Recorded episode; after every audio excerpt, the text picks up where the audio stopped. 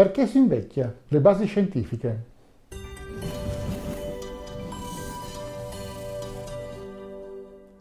Sono Fulvio Dominici Cardino, presidente del Movimento Estensione Vita. Questo è il primo video di una serie che parlerà delle motivazioni scientifiche che stanno dietro all'invecchiamento. Come vedrai ci sono una serie di barre colorate sullo schermo che non sono puramente decorative, ma hanno una serie di significati. Quelle verdi, per esempio, indicano video che sono relativi alla divulgazione degli elementi, dei concetti generali dietro all'estensione vita. Quelli rossi, come questo, parlano invece della scienza che c'è dietro ai meccanismi di invecchiamento, cosa succede nel nostro corpo, quali tipi di sistemi, sottosistemi vanno in crisi con l'invecchiamento e cosa si può fare per cercare di migliorarli. L'azzurro eh, è relativo a video che parlano dei trattamenti, quindi dove vengono illustrate delle sostanze, dei prodotti, delle cure che sono anti-aging, quindi servono sia a fermare, rallentare o addirittura a ribaltare il verso dell'orologio biologico. Il giallo è pertinente agli eventi che nel mondo avvengono riguardanti l'estensione della vita e ai quali noi partecipiamo e poi portiamo a casa interviste, riprese divulgative per tutti noi che traduciamo poi in italiano. E infine abbiamo i video blu per le ricerche scientifiche, quindi i video con le barre blu sono quelli eh, per le ricerche scientifiche più avanzate dove intervistiamo e presentiamo ciò che gli scienziati d'avanguardia stanno portando avanti e quali sono i risultati di queste ricerche, sempre nel campo dell'invecchiamento e dell'anti-aging, quindi contro l'invecchiamento e per cercare di ottenere molto spesso, già adesso, il ribaltamento dell'orologio biologico. Oggi parleremo della, di un discorso introduttivo, quindi come funziona il nostro corpo e perché si invecchia. Il meccanismo di invecchiamento è scritto per motivi evoluzionistici di cui abbiamo già parlato all'interno degli organismi, di quasi tutti gli organismi viventi, ma il tasso di invecchiamento, la velocità è diverso a seconda di che organismo parliamo. Alcuni organismi, come per esempio le tartarughe, possono vivere centinaia di anni, alcuni, come l'idra o altre creature di altro tipo, sono praticamente immortali. Ci sono alberi che sono vecchi di migliaia di anni, l'essere umano fino ad oggi mediamente vive attorno agli 80 anni, 120 al massimo. Ci sono le effimere, che sono creature che vivono, come dice il loro stesso nome, veramente poco. Quindi ci sono creature che vivono poche ore addirittura, creature che vivono anni, creature che vivono secoli, creature che vivono migliaia di anni. Quindi effettivamente eh, non è tanto dovuto alla fisiologia tanto diversa, ma a ciò che è programmato dentro alle, ai sistemi biologici e ai corpi di questo tipo di creature. Vedremo nel dettaglio che cosa è scritto nei sistemi biologici del corpo umano. Quindi perché noi invecchiamo e perché eh, si degradano certe cose, come mai succedono certe cose che producono certe patologie quasi inevitabilmente col passare del tempo.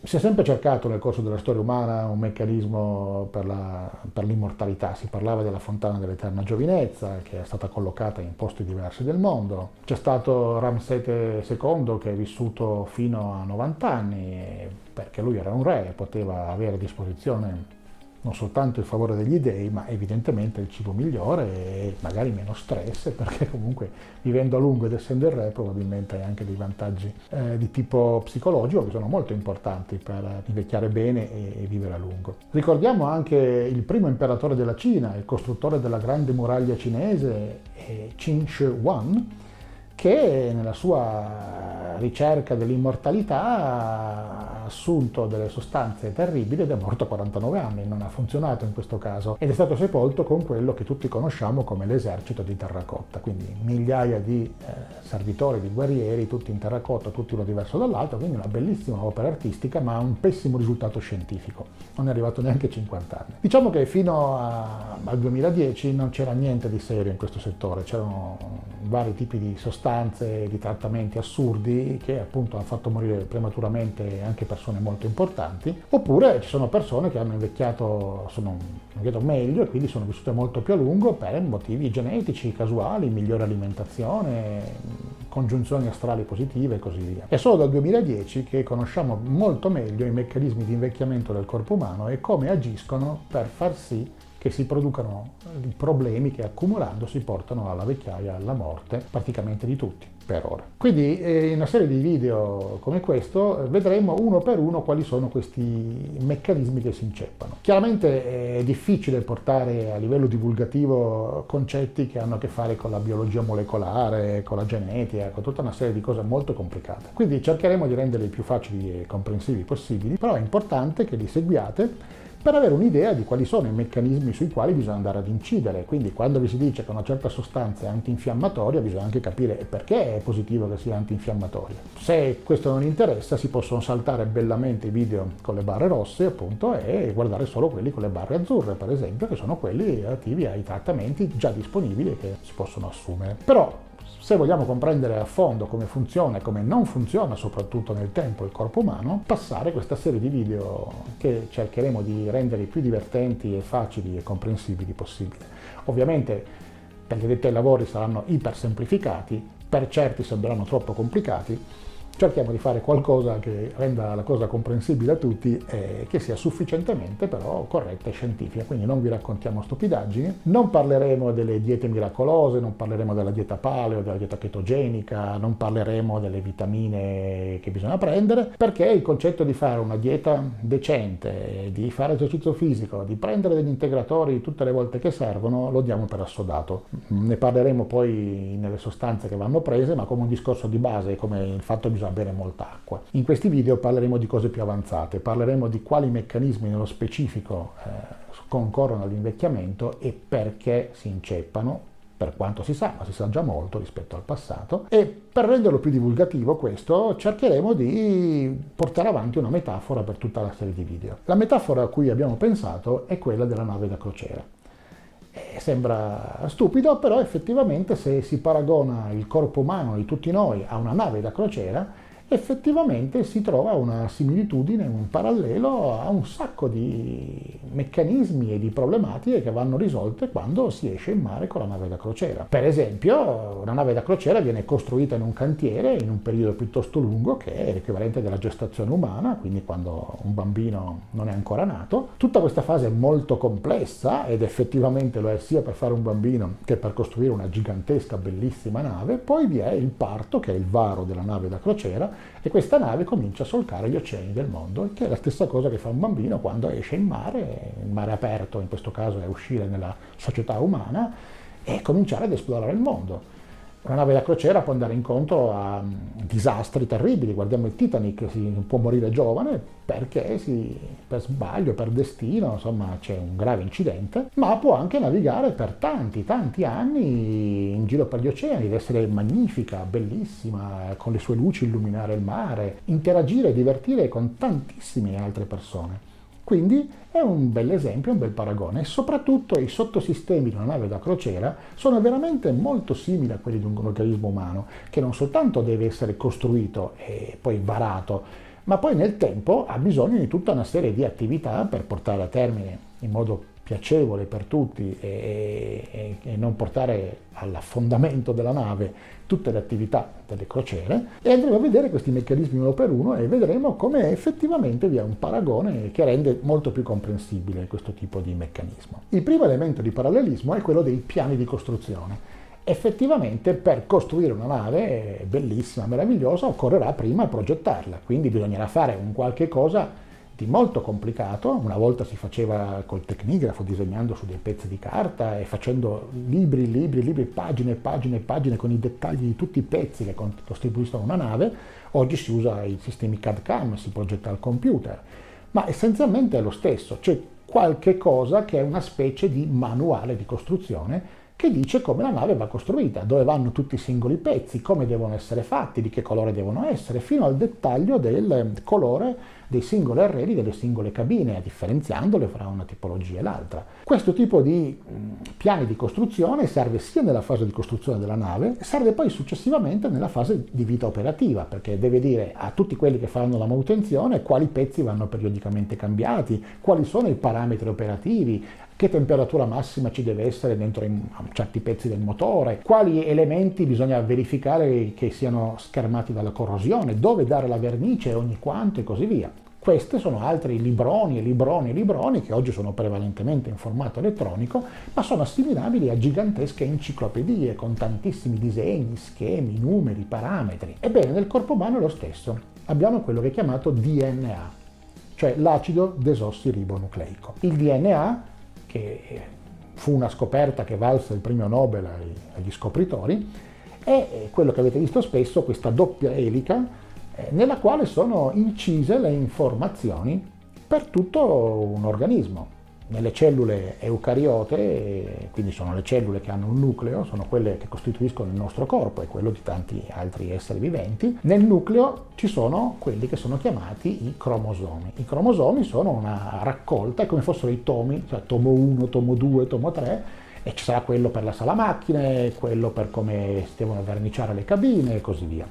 Ebbene, questi, queste informazioni sono i geni e questa serie di informazioni è chiamata il codice genetico. Quindi il codice genetico, genus, deriva da creazione, è non soltanto quello che entra in gioco soprattutto in fase di creazione del corpo umano, quindi dopo il concepimento per arrivare fino ad un bambino che poi nasce, il varo della nave, la costruzione in cantiere della nave, c'è una grossissima parte che dice questo. Qui dirà del nostro corpo il colore dei capelli, quanto sei alto, se hai cinque dita nelle mani e così via. Ma soprattutto ci sono tutta una serie di informazioni che sono pertinenti poi alla vita operativa della nave dopo che è stata varata e quindi del corpo umano. Quindi che cosa bisogna fare per la manutenzione, quali parti bisogna cambiare e che cosa nel tempo deve essere cambiato con l'invecchiamento della nave, perché magari dopo 5 anni che è in mare bisogna magari portare in bacino di carenaggio, bisogna staccare per esempio, se è possibile, in navi più grandi è un po' più complicato, bisogna staccare per esempio i cirripedi, queste, queste cozze, questi, questi, questi animali marini che si attaccano allo scafo e quindi bisogna ridare quello che è l'antivegetativo che è un po' l'incubo di tutti quelli che hanno una barca. Quindi il DNA è molto simile, anzi praticamente la stessa cosa del libro di istruzioni. E se c'è un problema, se qualche pagina va persa, se viene letta male, se non si capisce più bene il codice colore e così via, può essere un problema. Si può arrivare fino al fatto che la nave può perfino affondare.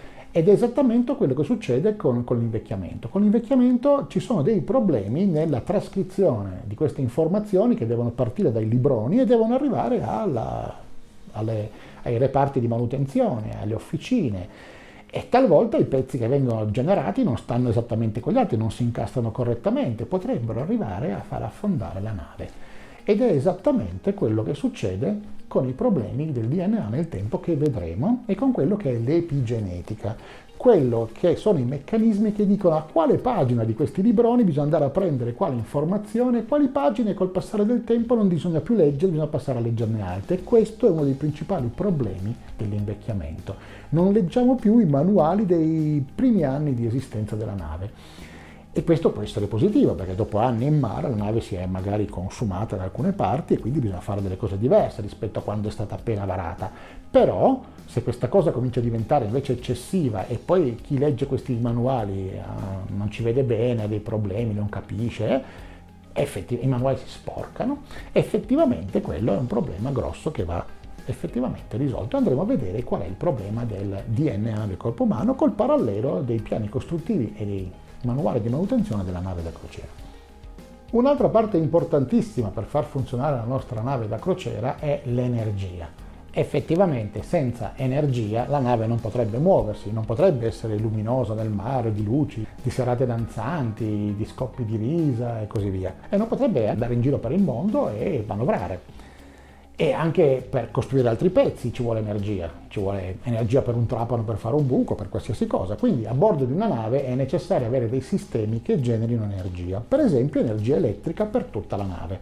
Quindi mediamente ci sono i motori che non soltanto fanno la propulsione, la fanno muovere, ma attaccati ai motori o anche a parte ci sono dei generatori elettrici che producono la corrente per far andare tutta la nave. Nel corpo umano è lo stesso. Noi abbiamo bisogno di energia perché il nostro organismo svolga tutte le sue funzioni e questa energia è effettivamente prodotta in un modo standardizzato per tutte le cellule dell'organismo e tutte le cellule che hanno bisogno di questa energia la prendono come se la prendessero dai fili elettrici che girano per la nave e la utilizzano per fare tutte le cose che, di cui hanno bisogno, tutte le attività eh, metaboliche che sono necessarie. Questa energia nel corpo umano, come per molti altri animali, è chiamata ATP, che sta per adenosin trifosfato. Quindi l'ATP è una specifica tipo di molecola, okay, che è un po' il, il, la corrente elettrica, il kilowattora, l'unità standard che gira nell'organismo. Se attacchiamo un fosfato a una molecola di adenosina abbiamo l'adenosin monofosfato. Se ne attacchiamo due abbiamo l'adenosin difosfato. Se ne attacchiamo tre abbiamo l'adenosin trifosfato, in sigla ATP, e che è effettivamente questa molecola che porta in giro energia. Per attaccare questi fosfati insieme occorre dell'energia e questa è l'energia che viene effettivamente immagazzinata dentro la molecola dell'ATP. Quando l'energia serve, basta staccare queste molecole e si produce energia in uscita. Quindi ci sono delle specifici organelli che sono chiamati mitocondri all'interno delle cellule che fanno il, lavoro di produrre l'ATP a partire dalle sostanze di base e acquisendo energia. Energia che è entrata dentro l'organismo tramite essenzialmente l'alimentazione. Quindi il cibo che ingeriamo serve sia per darci, per esempio, proteine che vengono poi usate come mattoni base fino ad arrivare agli amminoacidi, che sono i singoli mattoni costituenti dell'organismo, quindi poi per riassemblarle e produrre tutti i pezzi che servono nell'organismo, un po' come se sulla nostra nave arrivassero dei singoli blocchi di ferro, di plastica, di singole sostanze, poi vengono presi, lavorati e servono a produrre effettivamente eh, i pezzi che servono, ma una parte del cibo serve anche a, a produrre ATP, quindi mettere assieme questi fosfati richiede energia che arriva dal cibo, quindi una parte del cibo è convertita in questa energia e qua queste molecole di ATP vengono fatte circolare nell'organismo e tutte le cellule, tutti i sistemi che hanno bisogno di questa energia prendono l'ATP, riseparano questi fosfati e l'energia risultante è quella che serve per fare tutte le attività di tipo metabolico.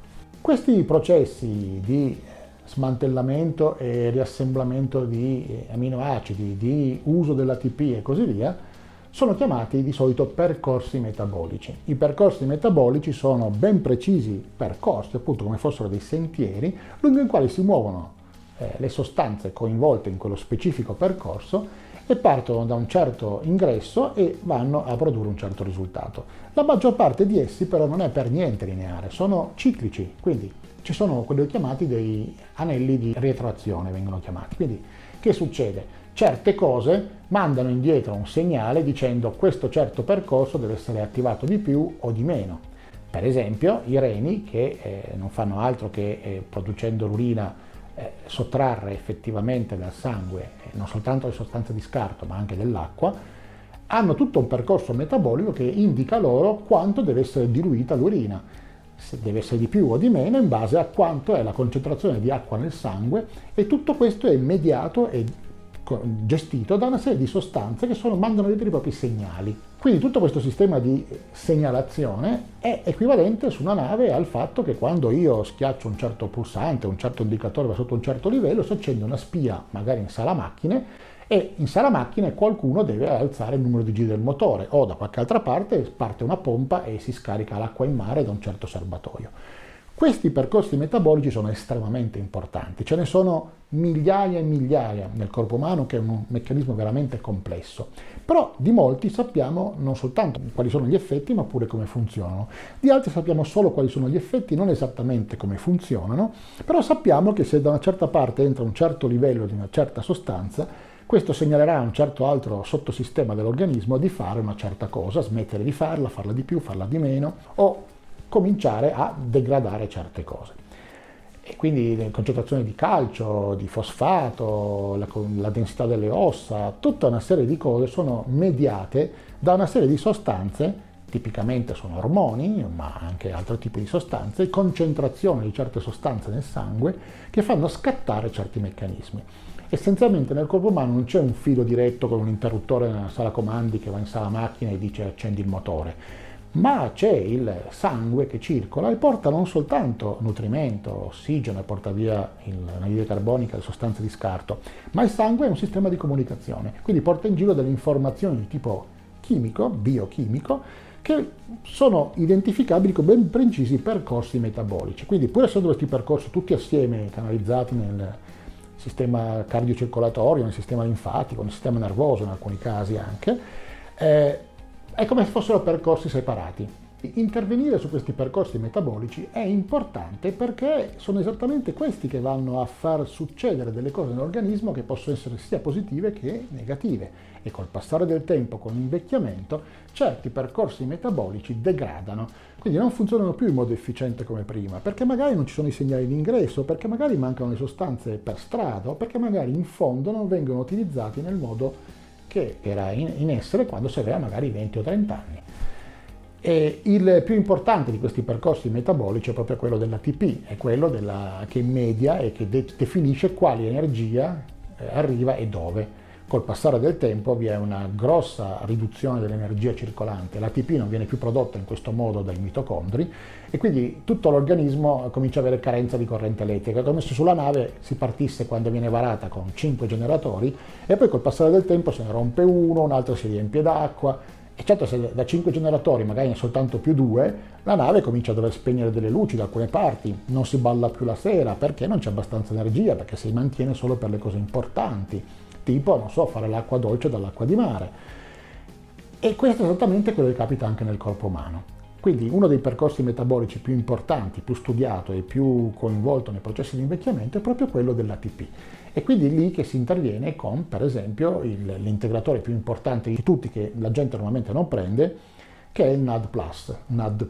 Ne parleremo eh, in un video con le bande azzurre sugli integratori, ne parleremo anche in un video di questi qua eh, divulgativi, però è lì, è lì che si eh, crea uno dei più grossi squilibri col passare del tempo ed è uno dei primi punti in cui si dovrebbe intervenire. Quindi tutti dovrebbero prendere un integratore di NAD Plus per questo motivo. Poi ne parleremo più nel dettaglio, perché prendere questo integratore, dove agisce esattamente e perché viene a mancare energia. Un altro percorso importante è quello della sirtuina, un altro percorso importante è quello delle mTOR, viene chiamato, eh, sta per TOR Target of Rapamycin, quindi target, l'obiettivo della rapamicina, che è una importantissima sostanza che è assolutamente che questa da prendere per contrastare l'invecchiamento. Un altro percorso metabolico importante è quello della chinase. Questi percorsi metabolici sono non soltanto eh, regolati, ma sono anche attivati o disattivati a seconda delle condizioni ambientali.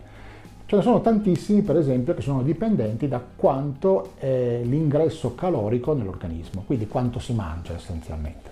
Ci sono una serie di percorsi che passano dalla crescita alla conservazione al riciclo a seconda di quanto, so, quanto sono le sostanze in ingresso nutritive. E questo è uno dei motivi per cui si è visto che la severa restrizione calorica eh, prolunga molto la vita degli organismi. Quindi mangiare sempre e mangiare tanto non è positivo, non, fa invecchiare precocemente. Perché? Perché i, meta, i percorsi metabolici coinvolti nella crescita sono sempre attivi, sono sempre rivolti dalla parte crescita. E come ben sappiamo per molte malattie crescita non è una bella.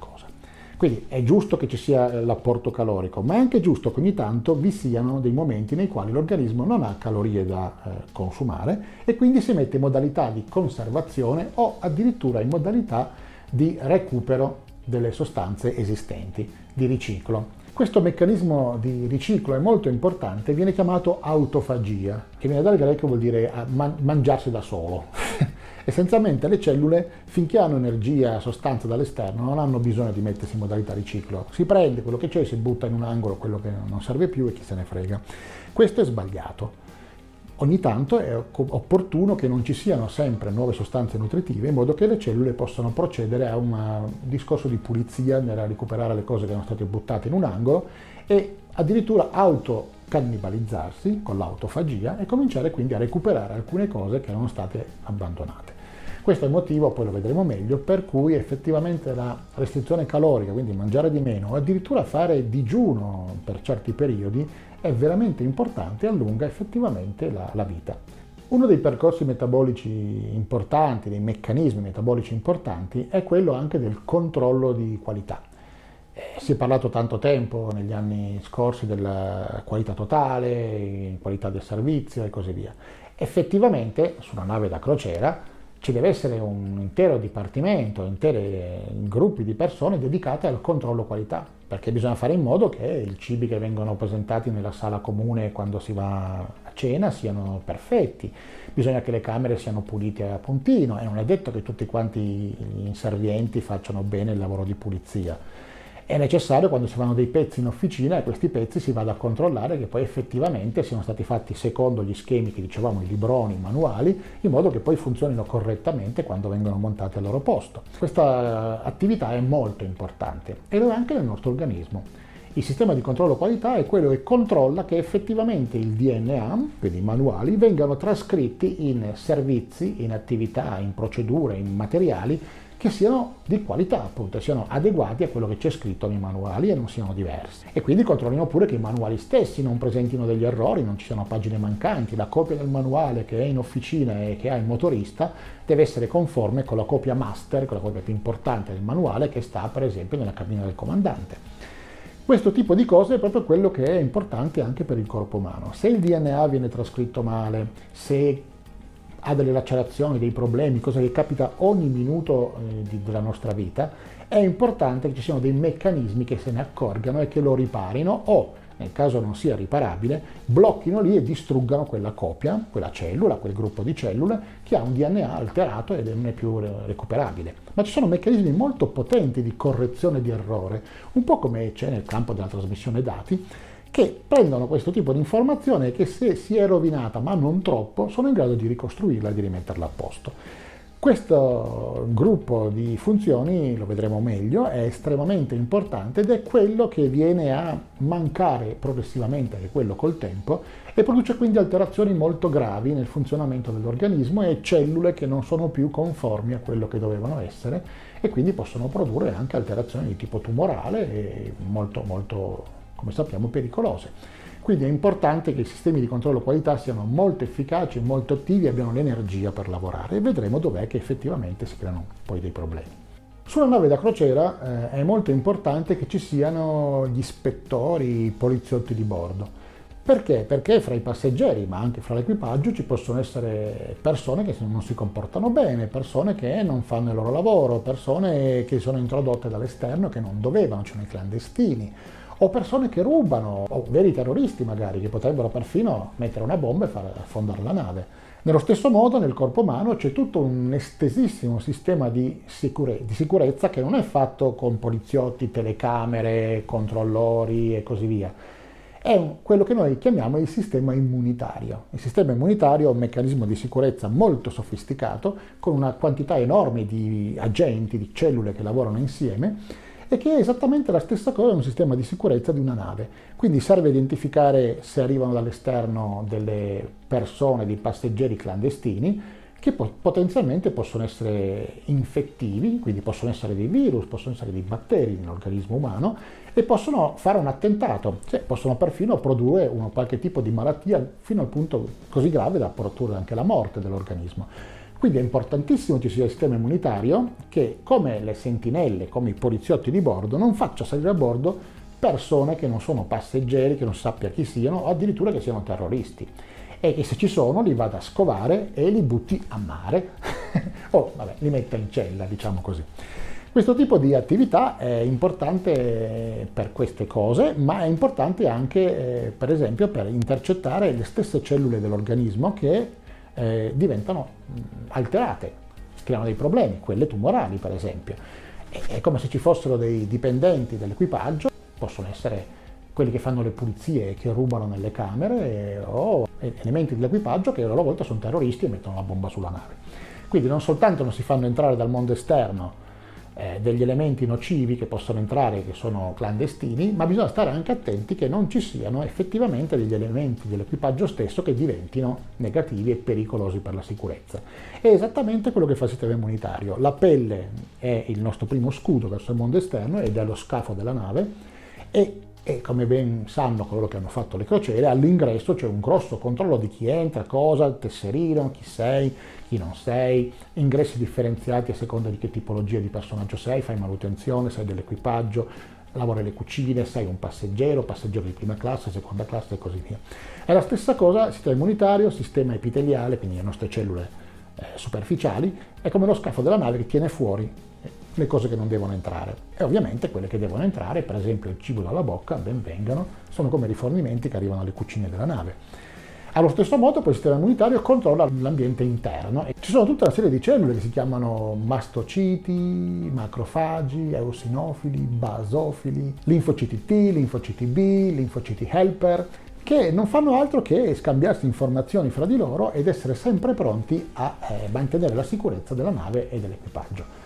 È un sistema molto complesso ed è un sistema che col passare degli anni può tendere un po' a rilasciarsi, un po' come una nave da crociera che tanti anni che è in viaggio, eh, quelli della sicurezza invecchiano anche loro, cominciano a diventare un pochino più lenti, non ci vedono bene, non si rendono conto che una certa telecamera di sicurezza ha segnalato che lì c'era uno che non ci doveva essere e così via.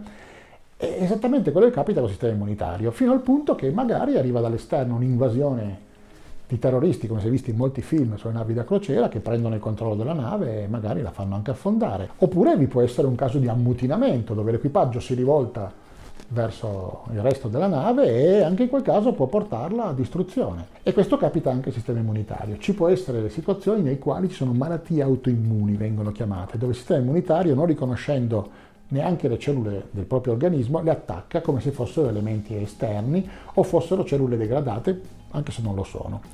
Questo tipo di situazioni eh, è inevitabile, capita a tutti, il sistema immunitario comincia a funzionare meno bene, ci possono essere aggressioni dall'esterno non riconosciute quindi per questo motivo gli anziani sono più suscettibili a infezioni di ogni tipo e ci possono essere situazioni nelle quali eh, c'è un'infiammazione cronica, quindi c'è anche una risposta eh, del sistema immunitario che è chiamata appunto autoimmune e quindi va ad attaccare elementi della nave, va a far fuori dei elementi dell'equipaggio che invece erano perfettamente validi e quindi la nave a un certo punto non funziona più bene. Oppure il sistema di sicurezza è costantemente attivo, è costantemente vigile e quindi è eccessivamente cattivo un po' come il guardiano notturno di Camera Caffè, che avrà visto questa serie TV, lo riconoscerà benissimo, quello che gira con la pistola come un pazzo, e quindi crea dei problemi a tutti perché è iperattivo e chiede il badge, il badge, il badge, anche a quelli che conosce benissimo, sa che sono dei dipendenti che lavorano nell'azienda. Questo tipo di situazione è una situazione di tipo infiammatorio, di tipo cronico, ed è inevitabile col passare dell'età. Quindi l'infiammazione è un elemento positivo, ma quando è troppa o è costantemente attiva produce dei grossissimi problemi. E questi problemi producono l'artrite, per esempio, che è determinata da uno stato di infiammazione continua, problemi di tipo cardiovascolare, problemi di tipo cerebrale. Tantissime cose che col passare del tempo non vanno più bene, fanno invecchiare male le persone, poi morire, sono determinate dalla infiammazione cronica. Quindi per questo motivo gli antinfiammatori sono una cosa bella e importantissima da assumere. Vedremo poi come un'infiammazione eh, viene scatenata, come si può fare a ridurla e mantenendola però mm, per i casi in cui effettivamente serve, perché è comunque un meccanismo che è lì per fare qualche cosa, non deve funzionare male, non deve funzionare in modo iperattivo. Quando si è giovani non si ha l'artrite, quindi vuol dire che anche i giovani possono avere un'infiammazione, ma poi passano, poi smette, non continua all'infinito a un livello magari sotto subliminale, cioè che non si rileva ma che c'è costantemente e la costanza nel tempo in una situazione infiammatoria è quello che produce poi sul lungo termine eh, grossi danni. Ma cosa fa di una nave da crociera effettivamente questo bellissimo luogo nel quale ci si può andare a divertire, la fa andare in giro per gli oceani, la fa funzionare? Sono i membri dell'equipaggio, le migliaia di persone, ognuna che fa il suo individuale importantissimo lavoro per far funzionare la nave e fare sì che la crociera sia un successo. Nell'analogia con il nostro corpo umano, i membri dell'equipaggio sono le nostre cellule. Le cellule sono quelle che fanno succedere la magia, che fanno succedere tutto. E esattamente ci sono cellule specializzate per ogni singolo servizio che deve essere fatto. Ci sono quelle che stanno sul ponte di comando, quelle che stanno in sala macchine, quelle che fanno il controllo della sicurezza. Quindi L'analogia col corpo umano è che ci sono le cellule che sono i membri dell'equipaggio. Che succede quando un membro dell'equipaggio diventa anziano e non più in grado di svolgere bene le sue mansioni? E normalmente quello che succede è che lo si manda in pensione. Con l'avanzamento della, della durata della vita non capiterà così presto, ma nell'analogia classica è questo. Quindi che succede? Ci sono delle cellule che alla fine del loro ciclo operativo devono essere rimosse dalla nave e devono andare in pensione. E questo è quello che succede anche con le cellule, con la senescenza viene chiamata delle cellule. Le cellule quando sono vecchie devono essere rimosse e sostituite da cellule nuove. E questo è diverso, ci sono delle, dei lavori usuranti, magari stare in sala macchine, una volta era spalare carbone, che non puoi fare per tantissimi anni, e dei lavori magari invece come quello del comandante che puoi fare fino a un'età molto avanzata. È un classico il comandante con la barba bianca, anziano, con tanta esperienza. Quindi il ricambio delle cellule nell'organismo è differenziato in base alla funzionalità.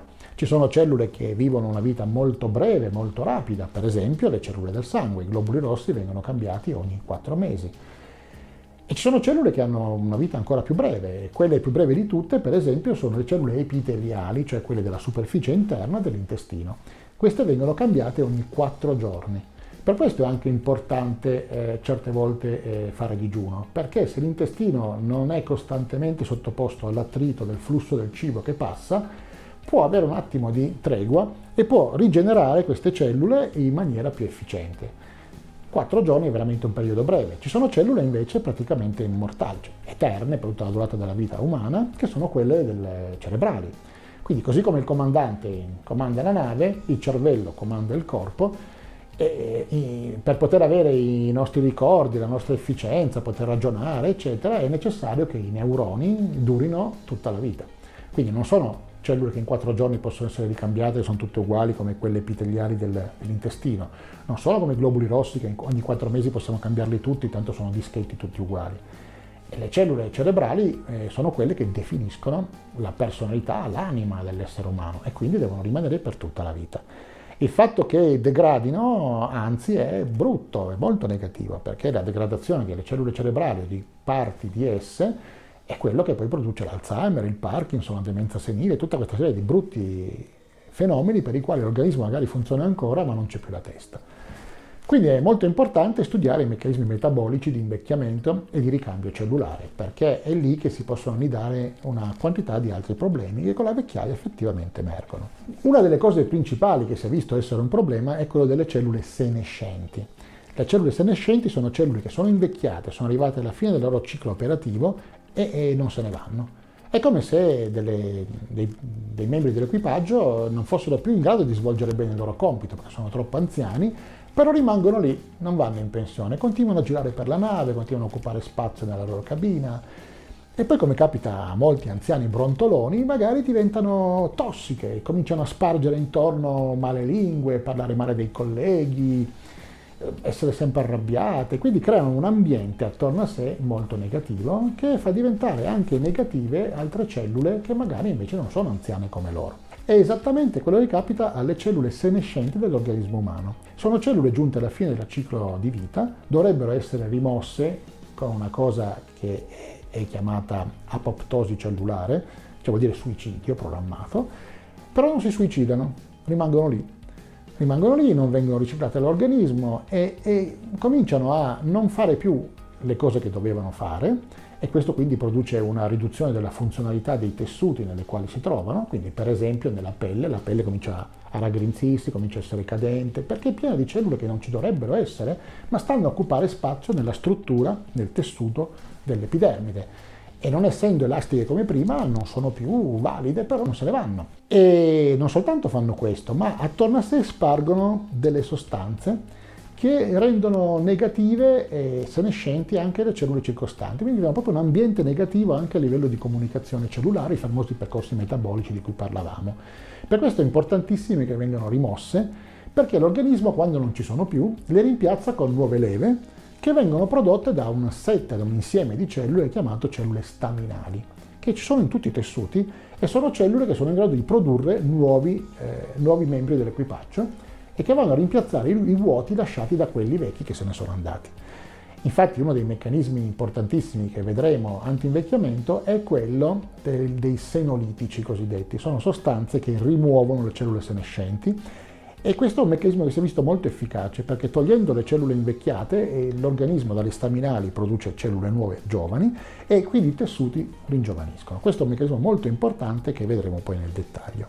Un altro importante meccanismo di funzionamento è la gestione dei rifiuti.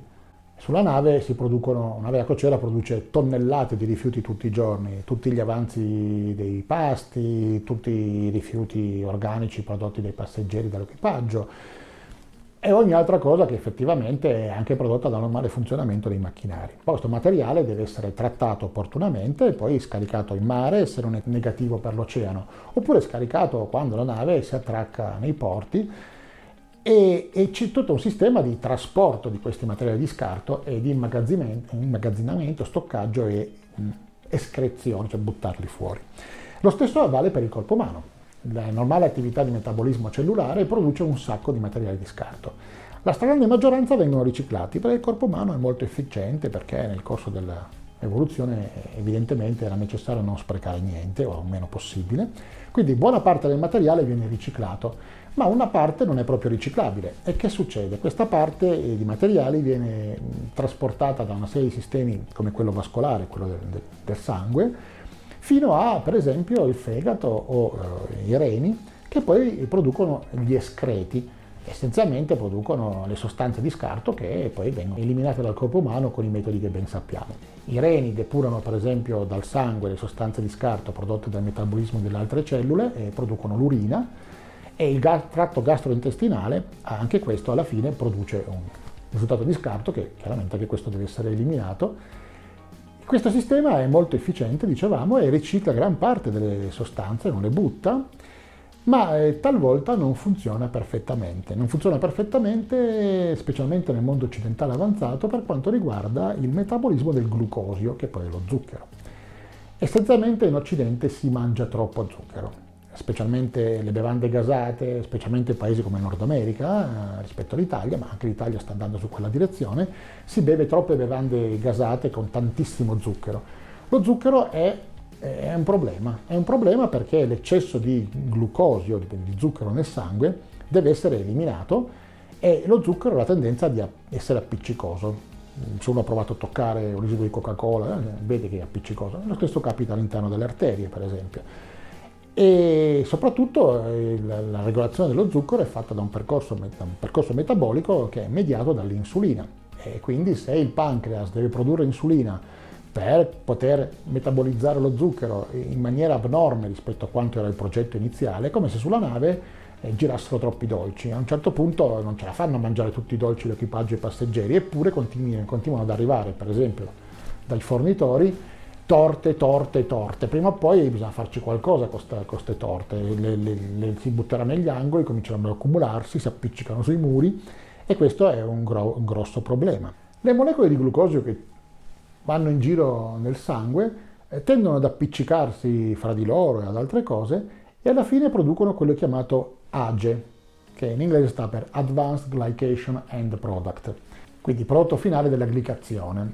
È, una, è, un, è, un, tipo di sostanza molto molto negativa che sta lì, che produce effetti negativi sia nei sistemi cardiovascolari, quindi effettivamente produce anche l'infarto, produce una serie di problemi cardiaci e circolatori, ma che per esempio è coinvolto anche nel fatto che la pelle diventa cascante e cadente. Quindi con l'accumularsi di queste sostanze di scarto, l'accumularsi di, di di questo age nel, nell'organismo, eh, col passare degli anni si producono effetti come per esempio il fatto che vengono rughe e la pelle diventa cadente. Uno dei motivi è anche questo e vedremo come ci si può agire. Non soltanto si accumula eh, il, il, glucosio in eccesso, ma eh, ogni cellula ha del, dei prodotti di scarto delle sue attività e questi prodotti si accumulano all'interno della cellula, quindi la cellula è come un sacchettino con dentro il nucleo, nel sacchettino c'è una sostanza liquida chiamata citoplasma e lì cominciano ad accumularsi dei prodotti di scarto che si chiamano lipofuscine. Questi prodotti di scarto, se la cellula vive poco, vengono buttati via assieme alla cellula quando viene poi distrutta dall'organismo, ma per le cellule che vivono più a lungo non c'è modo di tirarli fuori, se non con certi meccanismi che molto spesso non si attivano o non si attivano più col passare del tempo. Quindi, per esempio, le cellule di tipo nervoso, cerebrale, eccetera, cominciano ad avere un problema perché cominciano ad essere intasate di lipofuscine, di queste sostanze di scarto, e che impedisce il loro normale funzionamento. E questo è uno dei meccanismi scatenanti, per esempio, dell'Alzheimer. E questo quindi è qualcosa che va contrastato con una serie di trattamenti che poi vedremo quali sono e che effetti hanno. Quindi in una serie di video successivi andremo ad analizzare ognuno di questi sottosistemi, ognuno di questi percorsi metabolici, vedremo un po' nel dettaglio, senza diventare eccessivamente pedanti e scientifici, che cosa succede, che cosa si degrada, cosa, cosa succede quando siamo giovani, cosa succede col passare del tempo e un'idea di quello che si può fare per intervenire. Dopodiché, come abbiamo detto, con eh, una serie di video di altro genere, vedremo quali sono poi le, i trattamenti, le sostanze che possono andare a, a inibire questo tipo di meccanismi o ripristinarli. Una parte di queste cose può essere fatta con una sana e corretta alimentazione, si può impedire che succedano dei problemi o eh, riuscire a tornare eh, modo, a funzionare in modo efficiente, cambiando cosa si mangia, cosa si beve, però sono cose classiche, fare esercizio, mangiare variato, non mangiare troppi carboidrati e così via. Vedremo però quali sono invece le sostanze più avanzate, i trattamenti più moderni che comunque fanno invece eh, tornare indietro appunto l'orologio biologico e far tornare questi meccanismi a un funzionamento che è classico di quando la nave è stata appena varata. E quindi mi raccomando, mm, iscriviti a questo canale, metti like eh, in modo da rimanere aggiornato, così vedrai questa serie di video e vedrai cosa si può fare per evitare questo tipo di degrado che inevitabilmente colpisce tutti a velocità differenti, ma fino ad oggi sembrava inevitabile, ma invece non lo è. Arrivederci ai prossimi video, lunga vita e prosperità.